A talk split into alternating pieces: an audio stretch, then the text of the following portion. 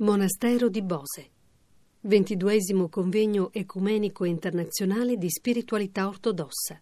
Beati i Pacifici. Interviste di Sergio Valsania. Sono con Pavlo Smitsniuk, che è uno studente di teologia, un ucraino che appartiene alla minoranza greco-cattolica eh, presente in Ucraina, 5 milioni di fedeli, e che è abbastanza difficile già spiegare in cosa consista questa minoranza greco-cattolica in Ucraina, perché voi siete cattolici ma di rito completamente greco. Esattamente, sì. Eh, alcuni vescovi ucraini che erano ortodossi eh, nel tardo Medioevo eh, decisero di eh, unirsi con la Chiesa di Roma e allora eh, si è creata questa Chiesa greco-cattolica che segue il rito greco-bizantino, eh, ha la liturgia orientale come ortodossi, calendario ortodosso, i preti si possono sposare per esempio, eh, vescovi vengono eletti dal sinodi locali, però è nello stesso tempo in comunione con Roma. E allora quindi sei un, un osservatore qualificatissimo per questo convegno ecumenico internazionale di spiritualità ortodossa. E quali sono gli elementi che ti hanno interessato di più di, per ora di quello che hai sentito? Anzitutto eh, credo che il clima qui a Bose è del tutto particolare, ci sono persone da tanti paesi, eh, da tante chiese cristiane che vengono e già solo incontrarli, poter eh, parlarci eh, scambiare un po' le idee, già questo è molto importante, eh? anche se non ci fosse nessuna conferenza, solo stare un po' in questo ambiente, eh, vedere gente che viene dalla Russia, dalla Grecia, dal Medio Oriente, dall'America, questo ti arricchisce. E poi credo che il tema eh, che è stato scelto, Beati Pacifici, no? tema sulla pace, personalmente per me, ma per tante altre persone, è molto attuale. Io vengo in Ucraina, un paese che ecco, ultimi eh, mesi non ha la pace ed è interessante eh, poter anzitutto un po' contaminarsi di questa voglia eh, di pace, perché se uno vive in guerra eh, naturalmente eh, odia qualcuno, no? odia il nemico e eh, si incavola si arrabbia per le cose che succedono. E allora il eh, tema della pace permette un pochettino di, eh, di, contaminarsi della voglia di pace, di dire comunque eh, guerra porta sempre più alla guerra. E poi anche riscoprire un po' eh, gli elementi cristiani che potrebbero aiutare eh, di arrivare alla pace. Poi nella storia della Chiesa eh, il cristianesimo non era sempre forte nel fare la pace, no? c'erano tante guerre dove anche i cristiani hanno partecipato in nome di Dio, eccetera. Però le tradizioni, sia orientali sia tradizioni occidentali, sono anche molto ricchi degli esempi di pace e sentire un po' queste risorse di diverse tradizioni. Ma proprio per uno che, vivendo, che, proviene da un paese che sta vivendo una guerra, fra l'altro una guerra nella quale il confronto è fra cristiani, tanto per cambiare, e, e non dà un'impressione un po' di essere in un luogo astratto dove si fanno dei discorsi mentre da un'altra parte avvengono le cose concrete? Da una parte sì, perché... Eh parliamo della scrittura, parliamo dei padri della Chiesa di 15 secoli fa e questo non sempre corrisponde eh, alle sfide di oggi.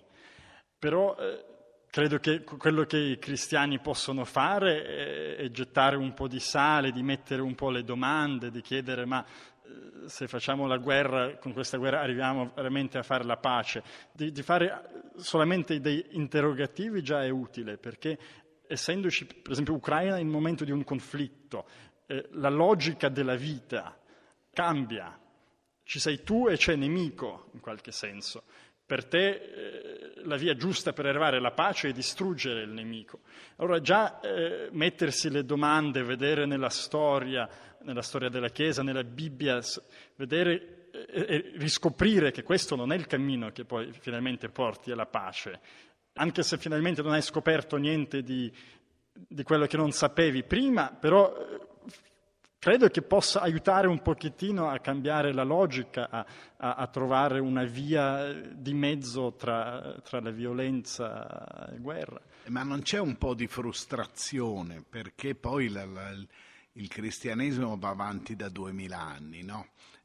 E l'esperienza della guerra continua anche in zone nelle quali il cristianesimo è pienamente affermato. Fra l'altro in Russia, dopo anche la caduta del comunismo, c'è stata una rinascita anche pubblica del cristianesimo, però sembra che questo fenomeno della guerra sia quasi connaturato con l'uomo. La Chiesa parla del, del peccato originale, no? poi c'è Freud eh, in psicologia che dice che in qualche modo l'uomo forse ha bisogno di, di, di violenza, forse dico una bestemmia, ma c'è qualcosa nell'uomo che lo porti all'odio, all'ira e, e, e, e, se non riesce a scaricare sugli altri lo scarica su di sé. Io non sono esperto di psicologia, non so quanto, eh, quanto siano vere queste teorie, ma è vero che la, la violenza eh, accompagna quasi ogni religione e anche il cristianesimo.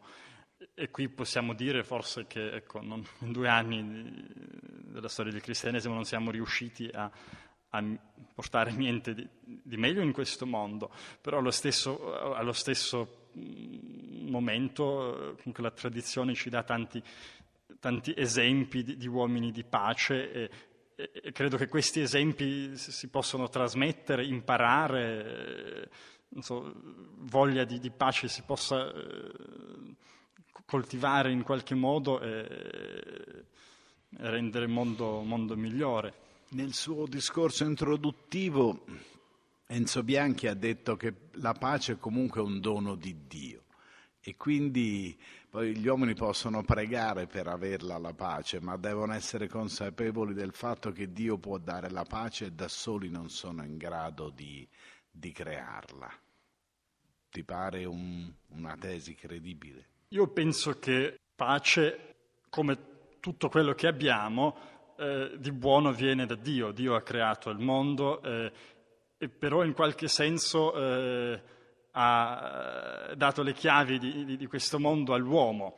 Dunque la nostra vita, il bello che c'è, la fede, pace vengono da Dio, però uomo in qualche senso se ne appropria e, e lo coltiva, lo, lo custodisce guerra nasce da, dalla mancanza del pace interna.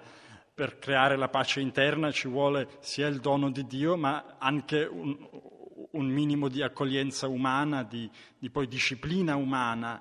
Per questo credo che eh, Dio mette 100%, l'uomo mette quel poco che ha e, e insieme, insieme come in Cristo eh, si arriva a, a, realizzare qualcosa grazie a Dio e grazie anche al, al contributo e all'accoglienza umana. Ecco, questo tema poi della pace è preso dalle beatitudini, no? È un momento particolare questo della guerra nel quale si ripensa alla pace oppure è un tema che nei, nei, tuoi studi, fra l'altro tu hai studiato anche a Roma, hai studiato dappertutto, no? Nel, nella tua esperienza di, di, di, studente di teologia hai girato molto. questo discorso della pace ti pare che, che, venga fuori quando c'è la guerra oppure se, se ne parla abbastanza anche nei momenti di pace? C'è una riflessione della Chiesa sulla pace? Allora, anzitutto eh, si dice che non, e credo che la frase che, che, anche i papi hanno utilizzato, non c'è pace senza giustizia, non c'è giustizia senza pace, eccetera.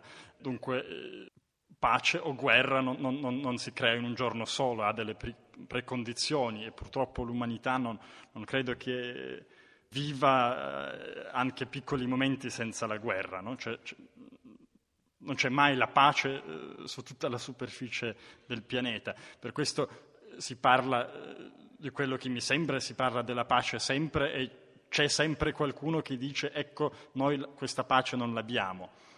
Allo stesso modo tanti, ma anche a livello delle religioni, delle chiese, dicono eh, noi per arrivare alla pace eh, dobbiamo prima creare la giustizia e questa ricerca della giustizia eh, ogni tanto porta alla ingiustizia per gli altri.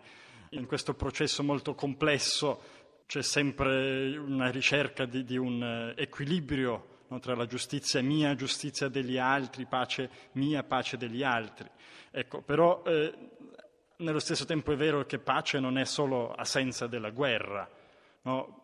quella pace che viene eh, da Dio, la pace che per esempio Cristo dice io vi do la pace, quel, quella pace che il mondo non vi possa dare, e, e anche eh, un concetto che, eh, se, se, ci riferiamo a questa parola ebraica, no? shalom, che è stata menzionata anche nelle conferenze qui a Bose, è, è più che solo assenza di guerra, è una beatitudine, la vita beata, la vita nella pace eh, di Dio, non è solo assenza di, di conflitti o di violenze.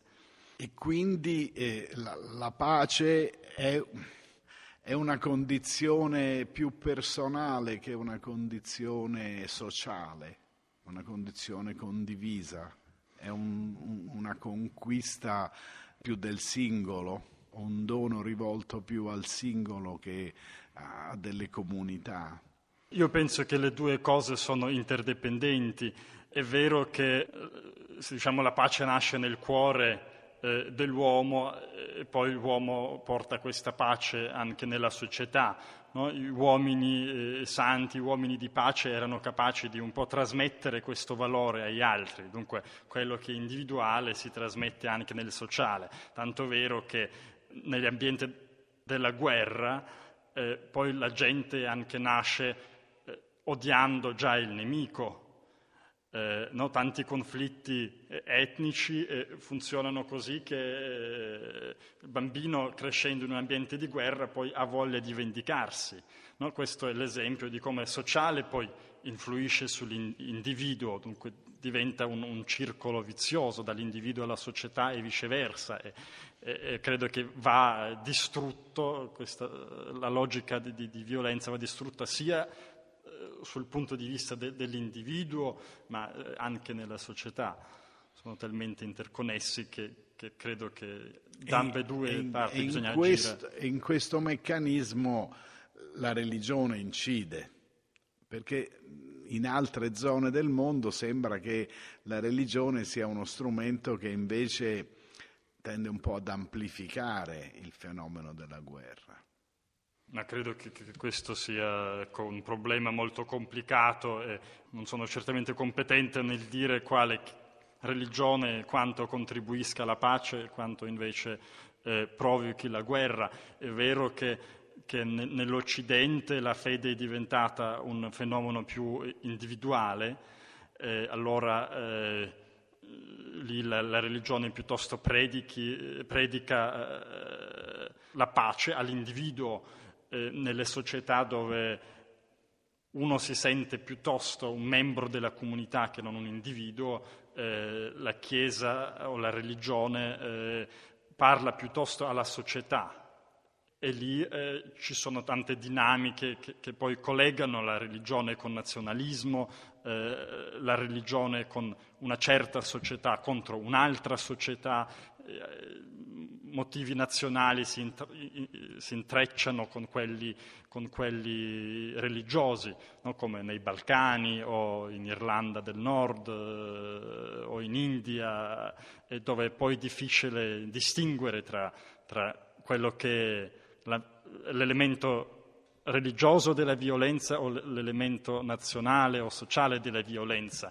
E qui se uno dice che religioni stimolano la guerra, credo che ecco, queste distinzioni non, non, le faccia, eh, invece sono, credo, importanti. E su questo messaggio di eh, attenzione a distinguere fra il fenomeno della religione e il, la complessità di una cultura che si collega con un gruppo sociale, ringrazio Paolo Smitsniuk per il suo intervento e per la sua disponibilità. Grazie. Grazie a lei,